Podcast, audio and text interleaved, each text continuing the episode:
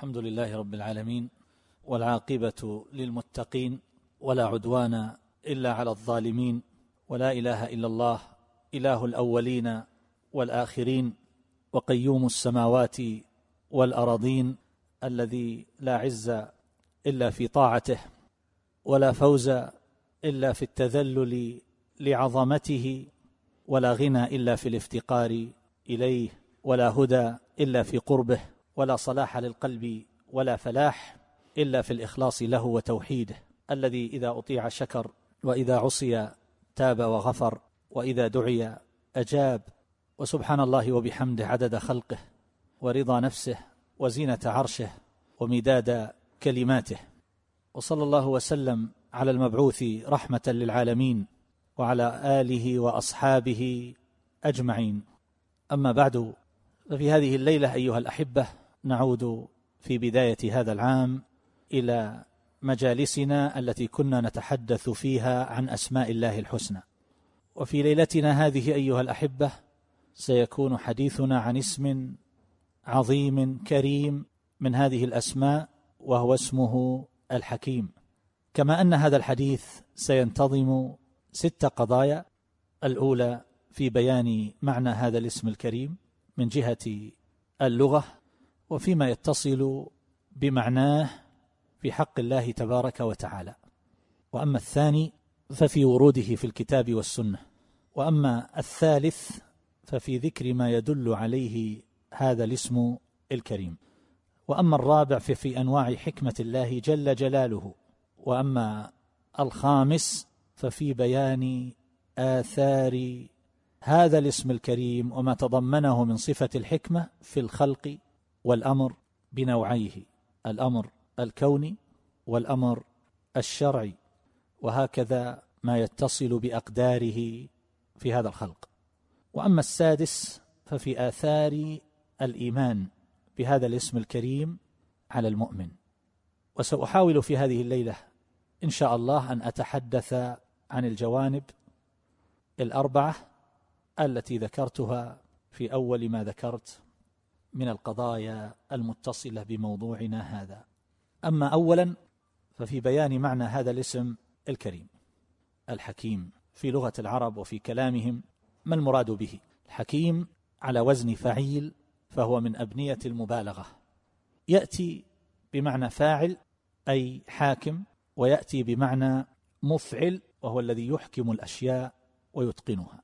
وتجد الكثيرين ممن يتحدثون ويكتبون عن أسماء الله الحسنى حينما يتحدثون عن هذا الاسم يضمون إليه اسما آخر وهو الحكم. وذلك للارتباط في أصل المادة.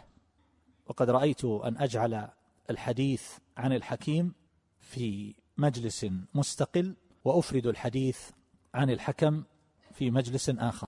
كما أن الحديث عن هذا الاسم الكريم يقودنا ولا بد إلى الحديث عن اسمه العليم وما يتفرع منه وما يتصل به كالخبير واللطيف. ولذلك سأتبع هذا الاسم بالكلام على هذه الأسماء إن شاء الله تعالى وأسأل الله أن ييسر ذلك. المقصود أيها الأحبة أن هذه المادة في أصلها الحاء والكاف والميم حكم ترجع في استعمالاتها إلى معنى واحد. هذا الذي عليه عامة المحققين من أهل العلم وهذا المعنى هو المنع. فإذا نظرت سائر الاستعمالات تقول حكم الشيء وأحكمه بمعنى منعه. منعه من ماذا؟ منعه من الفساد. أحكم الصنع بمعنى أتقنه فلم يتطرق إليه الخلل. وكل من منعته من شيء فقد حكمته وأحكمته. كما يقول الإمام الأزهري رحمه الله تعالى. ولهذا يقال للحديد التي توضع في فم الدابة يقال لها حكمة لأنها تمنعها من الانفلات. وهكذا أيضا يقال الحكمة لأنها تمنع من الجهل والخطل والتخبط. والعلماء رحمهم الله حينما يفسرون الحكمة والحكيم يقولون الحكيم أحيانا هو العالم. يطلق على العالم أنه حكيم. ويطلقونه أيضا على من يمتنع من فعل القبائح ويمنع نفسه منها. وهذه إطلاقات على بعض معناه أو ما يلزم منه. وإلا فإن حقيقة الحكمة هي الإصابة في القول والعمل. وبعضهم يقول هي معرفة أفضل الأشياء بأفضل العلوم. ثم يفرع بعضهم على هذا كلاما يقول إن أعز الأشياء وأعظم الأشياء وأجل الأشياء هو الله جل جلاله وأفضل العلوم هي علوم الوحي. ومن ثم فإن من لم يعرف ربه تبارك وتعالى فإنه بمنأى عن الحكمة وأبعد ما يكون عنها. مهما أوتي من علوم الدنيا ومن الحذق فيها وصناعاتها ومكاسبها وما إلى ذلك فإن هذا يعلم ظاهرا من الحياة الدنيا ولكنه أجهل الجاهلين في أهم المطالب وأعظمها وأجلها وأعلاها. من أهل العلم من يقول بأن الحكيم في كلام العرب هو من أحكم الأفعال وأتقنها فلا تفاوت فيها ولا اضطراب. قل بناء محكم يعني متقن. والله تبارك وتعالى حكيم بمعنى أنه محكم فأفعاله وما يصدر عنه وفي غاية الصواب والدقة والإحكام بعضها يتعلق ببعض ويتسق معه. وهذا المعنى في الحكيم صحيح ولكنه لا يختص أو لا يقتصر عليه في تفسير هذا الاسم الكريم. لأنه كما قلنا بأن هذه المادة حكم تدل على المنع. ففي الصنع أن يأتي على سبيل الإتقان والإجادة فلا يتطرق إليه الفساد والخلل. من الإحكام. وإذا كان في الكلام فلا يتطرق إليه غلط ولا خطل ولا تناقض ولا ضعف لا في ألفاظه ولا في معانيه. ولهذا كان كلامه تبارك وتعالى محكما. والقرآن حكيم بهذا الاعتبار. كما أن هذه المادة تدل أيضا على الإصابة في العلم والحكم والفعل. فالحكيم من تأتي أحكامه على وجه الصواب وتأتي أقواله على وجه الصواب وتأتي أفعاله على وجه الصواب مراعا في ذلك كله الحال والمآل. ولهذا كان هذا الاسم الكريم يرتبط كل الارتباط بالعليم وما يتصل به. ولا يمكن أن تتحقق الحكمة إلا مع العلم. لا يمكن. وسيأتي مزيد إيضاح لهذا المعنى إن شاء الله تعالى. لا سيما عند الكلام على ما يؤثره الإيمان بهذا الاسم في المؤمن. قد يقول قائل إذا كان من معاني الحكيم الإتقان في الصنع والفعل وما شابه ذلك تقول بناء محكم فهناك بعض المخلوقات ضعيفة كالبقة والذرة فهل هذا يشكل على ما سبق. الجواب لا. هذه المخلوقات وإن لم تكن مشدودة البنية ولا قوية الابعاض والأعضاء ولكنها محكمة الخلق. بمعنى أن الله تبارك وتعالى قد أتقن التدبير فيها وأحسن التقدير لها فهي دالة على دقة الصنع وعلى الخالق وعلمه وقدرته وإحكامه. الذي يخلق الأجرام الهائلة والأفلاك العظيمة يخلق السماوات والأرض والنجوم يخلق الشمس والقمر الأفلاك وأيضا يخلق الذرة والبعوضة ودقائق المخلوقات التي لا ترى بالعين المجردة. قد يستطيع الإنسان أن يصنع جهازا كبيرا ولكنه يعجز أن يصنع مثله في حجم صغير. ولذلك تجد العلماء في هذا العصر مع التقدم الشديد والتسارع في المكتشفات والمخترعات يتسابقون ويتنافسون في هذا المجال. جهاز الكمبيوتر مثلا. أول ما بدأ ماذا كان حجمه؟ غرفة كاملة. غرفة. هذا الجهاز اللي الآن نحمله بقدر صغير جدا قدر الكف أو أصغر. كان حجمه بحجم غرفة. ثم بعد ذلك بدأ العمل على تحجيمه وتصغيره حتى وصلوا إلى ما وصلوا إليه. وهم يؤملون أن يصلوا إلى ما هو أدق من ذلك يعني أن يكون بحجم صغير بقدر ظفر الإنسان. لكن هل يستطيعون الوصول إلى ما هو أقل من هذا؟ هذه الأنامل وسيأتي في الكلام على ما يؤثره هذا الاسم لكن أريد أن أنبه لهذه القضية في معنى الإحكام وأنه لا يشكل عليك ما ذكرت. هذه الأنامل دقيقة بلى قادرين على أن نسوي بنانه مع تقدم العلم فإنهم يقولون ويعلنون أنهم لو استطاعوا أن يجعلوا ما يصنعونه مما يسمى بالرجل الآلي يستطيع أن يربط خيوط الحذاء أعزكم الله فإنهم يكونون قد وصلوا إلى أمر من العلم بغاية التقدم. هم يراهنون الآن على هذه القضية يحاولون الوصول إليها أن يربط فقط الحذاء خيوط الحذاء. هذه الأنامل ماذا تصنع؟ يقبض فيها الإنسان الأشياء الدقيقة جدا ويتصرف فيها ويحركها كما يشاء بكل يسر وسهولة. شد الله عز وجل هذه المفاصل والسلامة وجعلها بهذه الهيئة غير مستوية لتقوم بها حاجات الإنسان على أكمل الوجوه وأحسنها. هذا من الإحكام في الصنع. فصناعة الأشياء الدقيقة من الإحكام وصناعة الأشياء والأجرام الهائلة من الإحكام. ولك أن تسرح ذهنك وطرفك في آن واحد. لترى أشياء في هذا الباب كثيرة جدا يغني عنها الإشارة التي ذكرتها. وهكذا في قوله تبارك وتعالى والحديث يجر بعضه بعضا الذي أحسن كل شيء خلقه.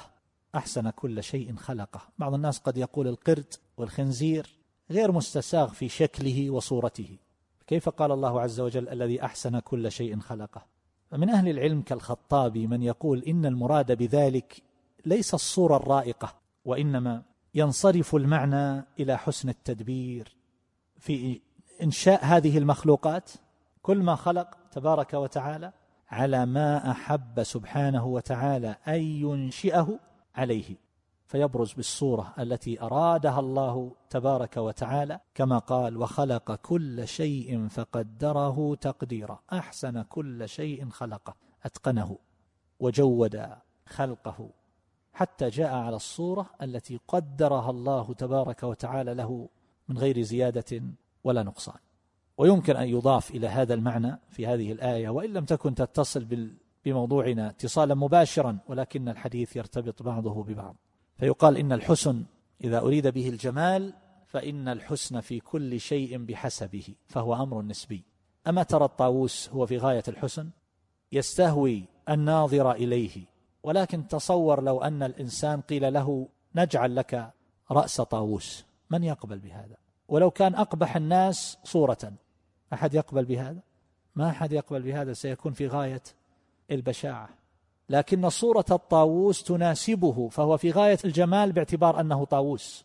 وانظر أيضا إلى المخلوقات الأخرى الجميلة من الطيور ذات الألوان والأشكال الجميلة. لو قيل لإنسان تخير أجمل هذه الطيور أو لامرأة تخيري أجمل هذه الطيور وليكن رأسك رأس طير منها.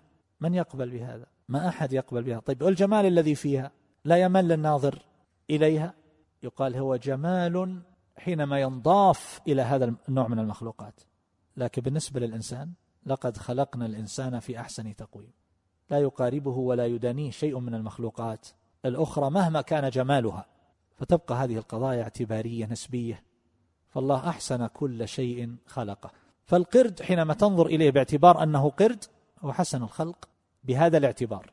إضافة إلى كونه متقنا. ولذلك تجد الناس في الطريق إذا رأوا القرود توقفوا.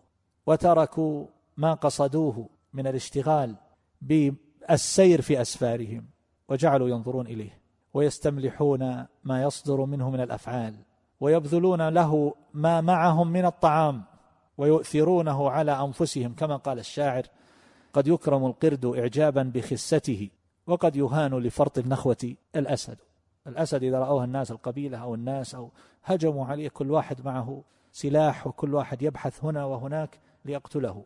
لكن إذا رأوا القرد وقفوا هذا يعطيه موزة وهذا يعطيه فاكهة أخرى وهذا يستملحونه ولا ينفره منفر منهم ينظرون إليه وهم واقفون في غاية التأدب معه.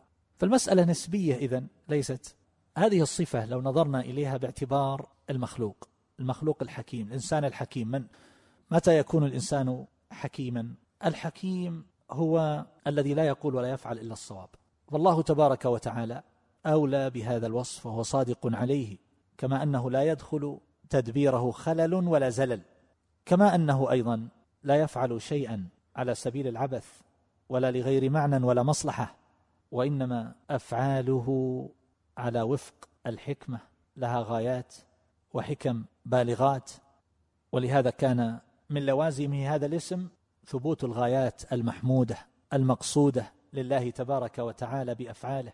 فهو يضع الأشياء في مواضعها ويوقعها في مواقعها فله الحكمة العليا في خلقه وأمره أحسن كل شيء خلقه فلا يشرع شيئا سدى ولا يخلق شيئا على سبيل العبث فلا يتوجه على شيء من فعله أو شرعه استدراك أو نقص وقد يقول قائل إذا كان الأمر كذلك فكيف نجمع بين هذا وبين ما نراه من خلق الله تبارك وتعالى إبليس والشرور والآفات والهوام والدواب المؤذية والسباع وما أشبه هذا مما يتضرر منه بنو آدم. فالجواب عن ذلك أن يقال بأن حكمته تبارك وتعالى تقتضي أن يضع كل شيء موضعه. فاقتضت حكمته خلق المتضادات وجعل لكل واحد منها خصائصه وأحواله وأوصافه فوجود هذا النوع من تمام حكمته جل جلاله بل هو من تمام قدرته. فهو باهر الحكمة يحصل أحب الأمرين إليه باحتمال المكروه الذي يبغضه ويسخطه إذا كان ذلك طريقا إلى المحبوب. ولا يمكن وجود الملزوم إلا بوجود لازمه. فإبليس مثلا يحصل بخلقه شرور وآفات وآثام وكفر ومعاصي ويحصل على يد جنده على مر الأزمان من الافتتان والتضليل وتزيين الباطل والمنكر والمعصية الشرك بالله جل جلاله. فهنا تحصل بسبب ذلك طاعات هي أحب إلى الله جل جلاله وأرضى من جهاد أعداء الله عز وجل من جهادهم بالقرآن ومن جهادهم بالسيف. ويحصل بسبب ذلك المدافعة بين الحق والباطل.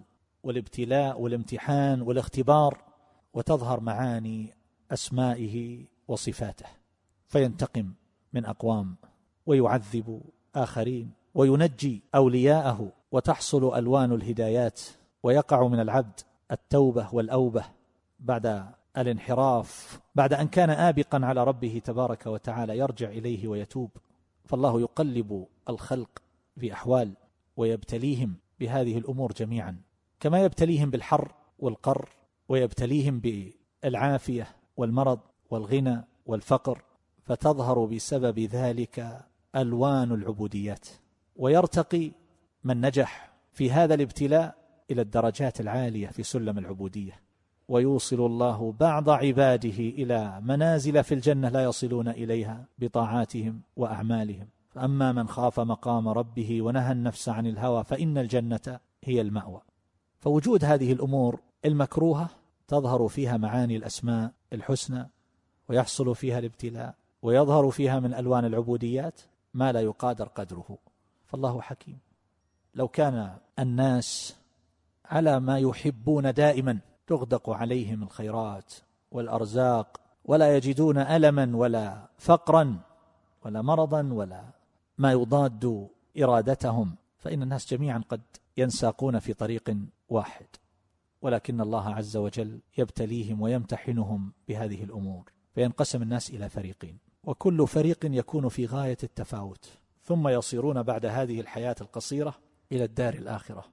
فينتقل من وفقه الله عز وجل وهداه إلى دار كرامته وهم على مراتب. وينتقل من ارتكس بالكفر والنفاق إلى دار الجحيم وهم في ذلك أيضا على مراتب. يعذبون بحسب مراتبهم في الكفر والنفاق.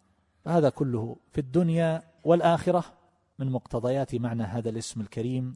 فكل هذه الأمور مما يتصوره الإنسان أنه مضر ومؤذن ونحو ذلك وقد يتساءل لماذا خلقه الله عز وجل. فأقول إن لم يعلم الحكمة في خلقه بعينه فإنه يرجع إلى الأصل العام وهو أن الله حكيم لا يخلق إلا لحكمة. ولهذا لما قيل لأحد العلماء ما الحكمة من خلق الذباب؟ قال ليذل الله به أنوف الجبابرة.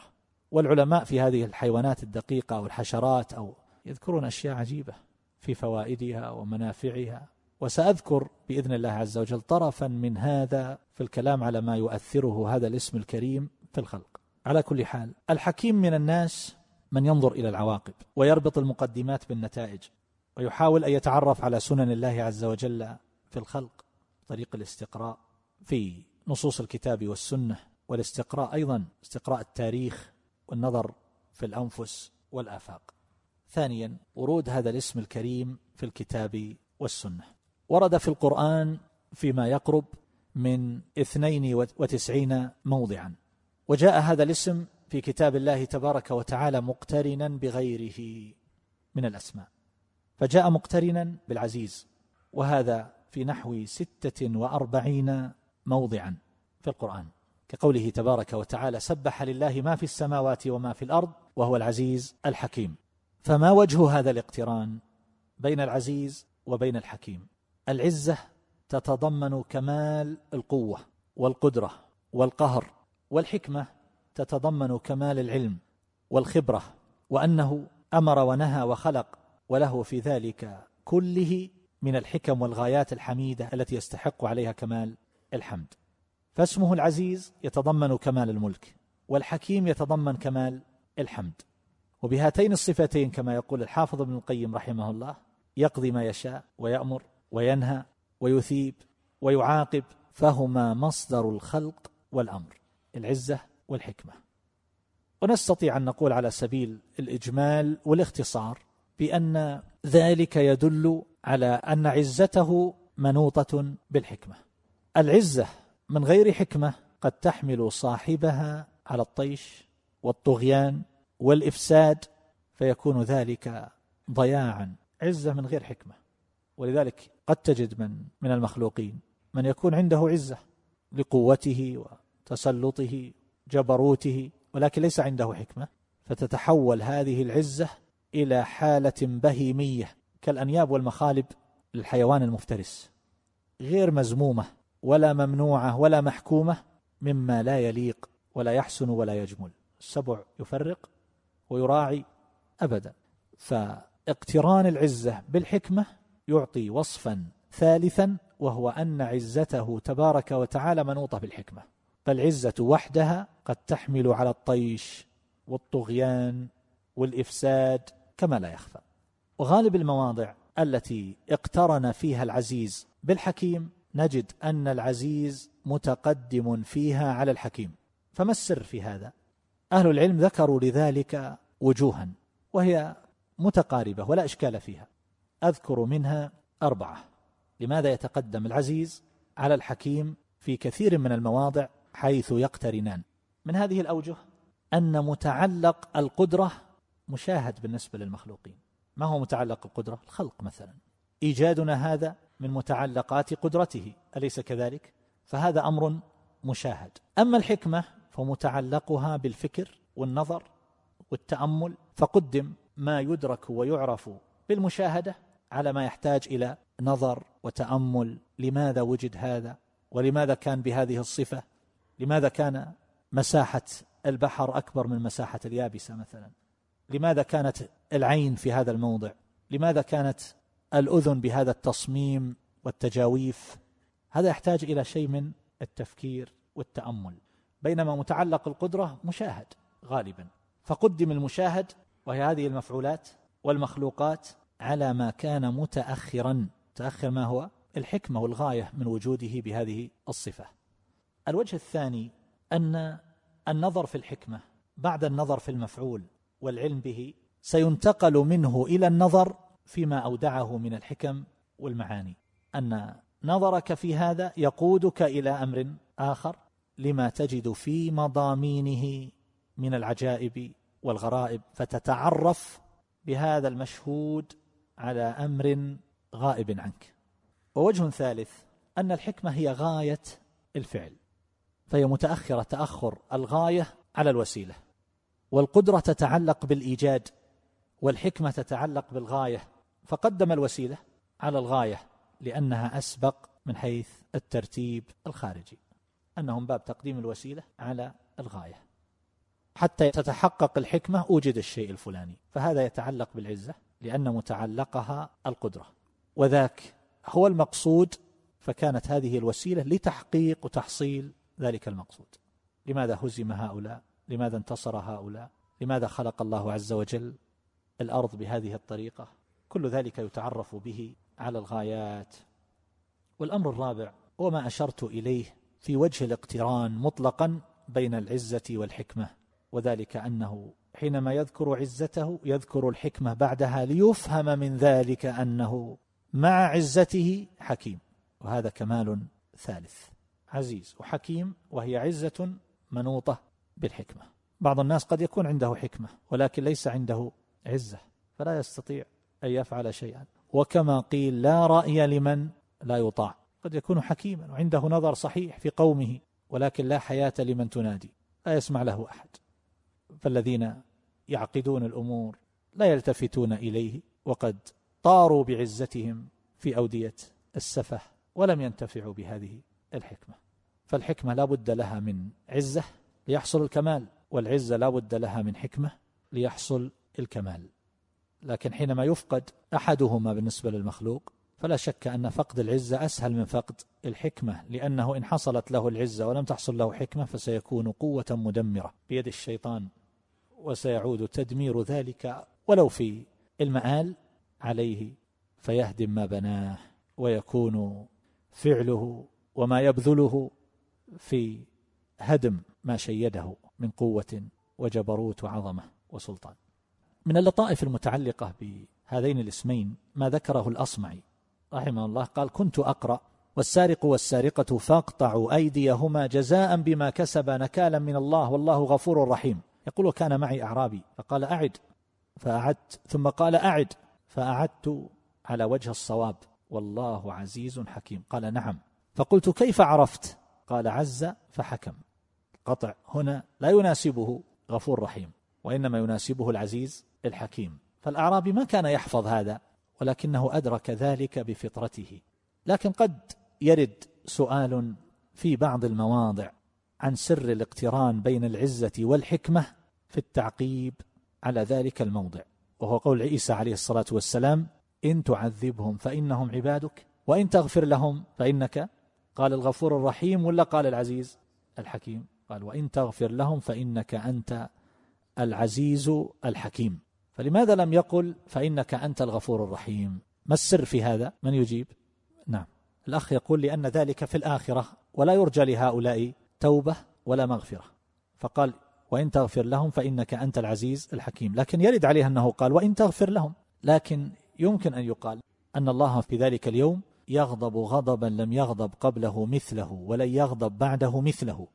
فعيسى صلى الله عليه وسلم لم يرد أن يقف كأنه يعتذر لهم أو يلتمس لهم المغفرة وقد نسبوا له الصاحب والولد فكأنه يشفع لهم ويدافع عنهم ويلتمس لهم المغفرة. لا وإنما سلم الأمر لله عز وجل. عبادك بين يديك. إن تعذبهم فإنهم عبادك وإن تغفر لهم فإنك أنت العزيز الحكيم. وليفهم أيضا أنه حينما يغفر فإن ذلك ليس عن ضعف وعجز عن المؤاخذة وإنما عن عزة وحكمة. بعض الناس يقول أنا عفوت لكن متى؟ عفى لأنه عاجز عن الانتقام. فهذا عفو ناقص. إنما العفو التام الذي يكون مع القدرة.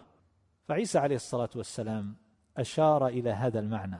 تعذبهم فإنهم عبادك وإن تغفر لهم فإن ذلك لا يكون عن عجز عن الأخذ والانتقام والعقوبة فإنك أنت العزيز الحكيم. فهذا وهذا في الجواب يمكن أن يقال في هذا المقام والله تعالى أعلم.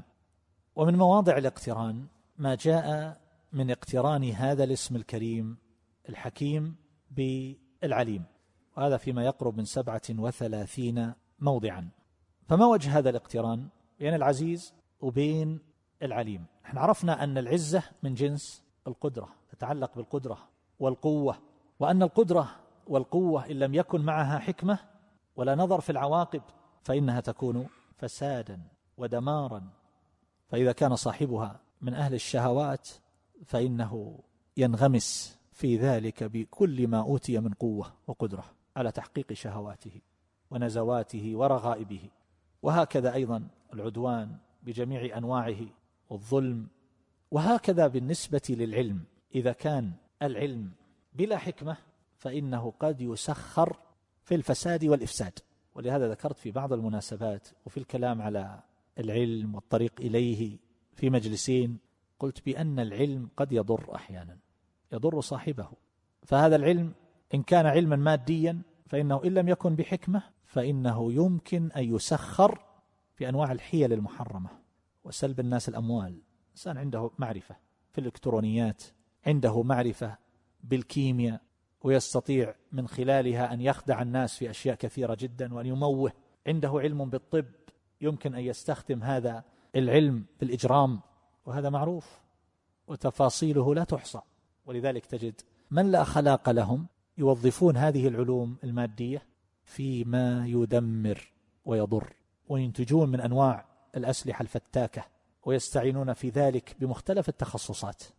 وقد صرح كبير من كبار هؤلاء المفسدين في العصر الحاضر بأن التكنولوجيا التي استعملوها في بعض حروبهم الكبرى في هذا العصر إنما اعتمدت على التكنولوجيا اليابانية.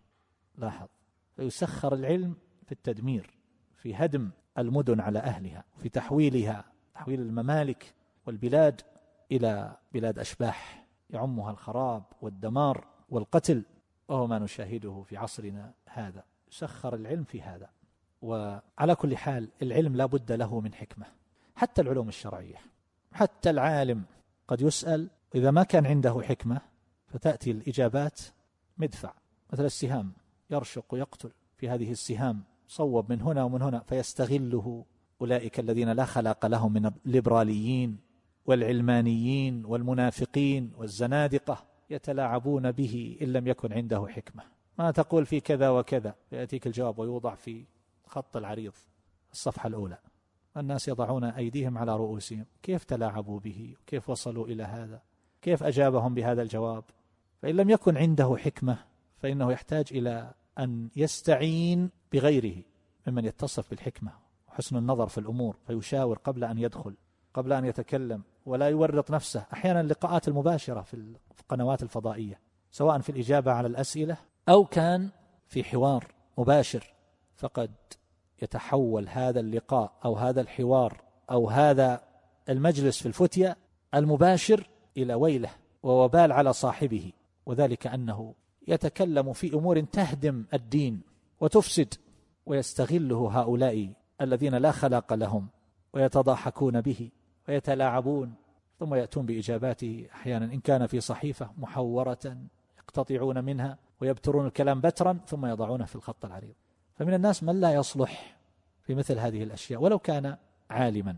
إذا كان هؤلاء قد يبذلون جهدهم مع من يضبط كلامه غاية الضبط فيتمالؤون كما نشاهد في هذه الأيام ويفتكون ويشنعون غاية الشناعة بأقلام مأجورة وكتابات فاجرة فكيف بمن لا يضبط كلامه بخطام ولا زمام؟ ما حكم قيادة المرأة للسيارة؟ الأصل في ذلك الجواز والمرأة كانت تقود الجمل في عهد النبي صلى الله عليه وسلم ولم يرد دليل في الكتاب والسنة على المنع. هذا الكلام ما يقال لهم يقال لهم حرام. إذا قلبها من هنا طلعت حرام. إذا قلبها من هنا طلعت حرام. وإذا قلبها من هنا طلعت حرام. اذا قلبها من هنا طلعت حرام. بس. لأن فرق تتحدث مع صاحب هوى. لا يريد الحق. وبين أن تتكلم مع طالب علم يفهم ويقدر الجواب وينزل الكلام منازله. فحتى العلم أيها الأحبة سواء كان من العلوم المادية أو العلوم الشرعية يحتاج إلى حكمة. العلم وحده لا يكفي. والله عليم حكيم. أكثر المواضع التي يقترن فيها هذان الاسمان الحكيم والعليم يتقدم فيها اسمه العليم على الحكيم.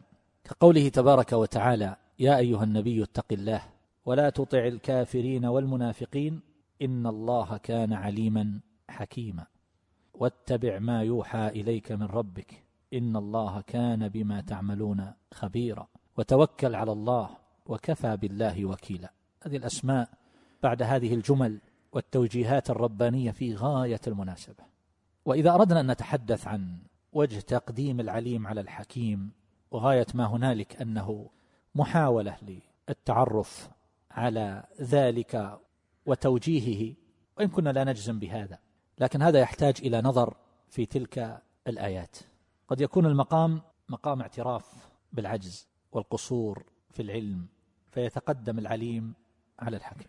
قالوا سبحانك الملائكة لما أذعنوا وأقروا بالعجز سبحانك لا علم لنا إلا ما علمتنا إنك أنت العليم الحكيم.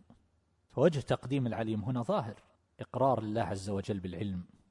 وذلك مقام يقتضيه. وهكذا حينما يكون المقام مقام التصبر وانتظار الفرج كقول يعقوب عليه الصلاة والسلام بل سولت لكم أنفسكم أمرا فصبر جميل. عسى الله أن يأتيني بهم جميعا. إنه هو العليم الحكيم. عليم بحالهم وما دبروه وما كان منهم من تضييع يوسف عليه الصلاة والسلام وما اختلقوه من الكذب من قيلهم. أكله الذئب. وهكذا أيضا عليم بحالهم ثانيا حينما أخبروه عن ابنه الآخر وما حصل له وما حصل منهم وما كان وهو عليم بحاله أيضا وضعفه ومحبته لولده وما آل إليه أمره لا يخفى عليه من ذلك شيء. ثم إنه يضع الأمور في مواضعها ويوقعها في مواقعها. فحينما سلب منه أحب أبنائه إليه يوسف عليه الصلاة والسلام لم يكن ذلك خارجا عن وجه الحكمة. حينما يلقى مثل هذا الكريم ابن الكريم ابن الكريم ابن الكريم في البئر ثم يباع ويسترق ثم بعد ذلك تراوده امرأة العزيز ويعرض لفتنة كبرى لا يقف أمامها إلا من ثبته الله عز وجل وعصمه. ثم بعد ذلك يدخل السجن بتهمة قذرة يتنزه عنها عليه الصلاة والسلام بل يتنزه عنها فضلاء الناس فضلا عن عمن اختارهم الله عز وجل للنبوة يدخل بهذه التهمة يراود امرأة العزيز. كل هذا جاء على وفق العلم وذلك أيضا لم يخرج عن الحكمة قليلا ولا كثيرا. انظر هذا التدبير وما حصل بعده من الرفعة ليوسف صلى الله عليه وسلم. فالعبرة ليست بنقص البدايات وإنما بكمال النهايات. وضع في السجن في الجب ثم خرج إلى الرق ثم دخل إلى السجن ليخرج إلى الملك ثم بعد ذلك يأتيه إخوته الذين كادوا له وفعلوا ما فعلوا يأتونه في مقام المفتقر الملتمس حاجته الطالب للعطف والإحسان كل هذا الذي حصل وفق علم الله عز وجل وتقديره وحكمته. فالله تبارك وتعالى حينما يحرمك من الدنيا مهما حاولت وبذلت وفتحت من المشروعات أو بذلت من الأفكار كيف تصير غني الله ما نسيك وذكر فلان. تعالى الله وتقدس عن هذا. لا ولكنه فاطمك من الدنيا عن علم أن ذلك ليس من مصلحتك. قد يبتليك بالفقر عن علم وهذا العلم مرتبط بالحكمة. فلا تجزع ولا تتسخط ولا يصدر منك ما تنحط به مرتبتك من الحسد لمن أغناهم الله عز وجل. لا الله ما نسيك. فالله تبارك وتعالى قد فاوت بين هذا الخلق. نحن قسمنا بينهم معيشتهم في الحياة الدنيا ورفعنا بعضهم فوق بعض درجات ليتخذ بعضهم بعضا سخريا ورحمة ربك خير مما يجمعون. ولولا أن يكون الناس أمة واحدة لجعلنا لمن يكفر. رفق بهم أيضا. فهذا كله عن علم. الكفار حينما يعطيهم الله عز وجل. جبابرة الكفار حينما يمدهم وتزيد قوتهم ويبطشون بأوليائه. كل هذا عن علم وحكمة. يمهلهم قليلا ويملي لهم ليزدادوا إثما. فإذا أخذهم كانت جريمتهم قد استحكمت وتعاظمت فيكون أخذه أليما شديدا. إن أخذه أليم شديد جل جلاله وتقدست أسماؤه. فتفطن لهذا المعنى دائما إذا شعرت بالحرمان أو جالت الخواطر في ذهنك عند عارض المرض اختلال الصحة. تذكر هذا المعاني.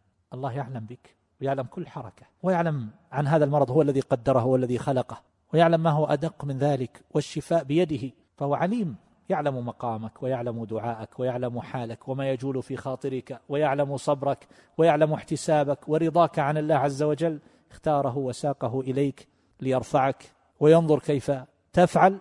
فلا يرى منك إلا ما يجمل ويحسن فهو ناظر إليك عالم بك وحينما ابتلاك بما ابتلاك به هو حكيم. فهذه معاني عظيمة هذه التربية الإيمانية هذه التربية التي تصلح القلوب والأعمال. تعرف بالله جل جلاله معرفة صحيحة والعلم الشامل كما هو معلوم هو من روافد الحكمة فإذا تقدم عليها فلا غرابة في مقام المعجزات وخوارق العادات هذا يرجع إلى ماذا؟ يرجع إلى القوة والقدرة والمشيئة المطلقة التي تعلو على سنن الكون التي وضعها سبحانه وتعالى فهنا حيث القوة والقدرة فإذا اقترنت بالحكمة انتظمت الأمور ولم يتحول ذلك إلى نوع من الإفساد والعبث الذي يفضي إلى اختلال سنن الله عز وجل في الكون من غير طائل وإنما يرجع ذلك إلى علم الله عز وجل وحكمته. فحينما يخرق الناموس في هذا الكون وسنته في هذا الخلق بمعجزة بخارق من خوارق العادات هذا كله يرتبط بقدرته كما أنه يرتبط بعلمه وحكمته. كيف يحصل ذلك ومتى يحصل؟ ولهذا كانوا يقترحون الآيات أعني المعجزات ويطلبونها والنبي صلى الله عليه وسلم يعلمه ربه أن ذلك ليس إليه ليس إلى النبي صلى الله عليه وسلم إنما هو بيد الله جل جلاله. وابن القيم رحمه الله يذكر أن العلم والحكمة متضمنان لجميع صفات الكمال فالعلم يتضمن كما سيأتي الحياة ولوازم كمالها من قيومية والقدرة والبقاء والسمع والبصر وسائر الصفات التي يستلزمها العلم التام. والحكمة تتضمن كمال الإرادة والعدل والرحمة والإحسان والجود والبر ووضع الأشياء في مواضعها على أحسن وجوهها. ويتضمن ذلك أيضا إرسال الرسل وإنزال الكتب وإثبات الثواب والعقاب جنة النار.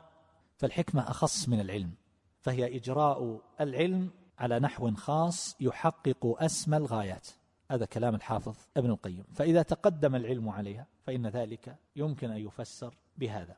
وعلى كل حال بقي في هذا بقية فيما يتصل بالاقتران.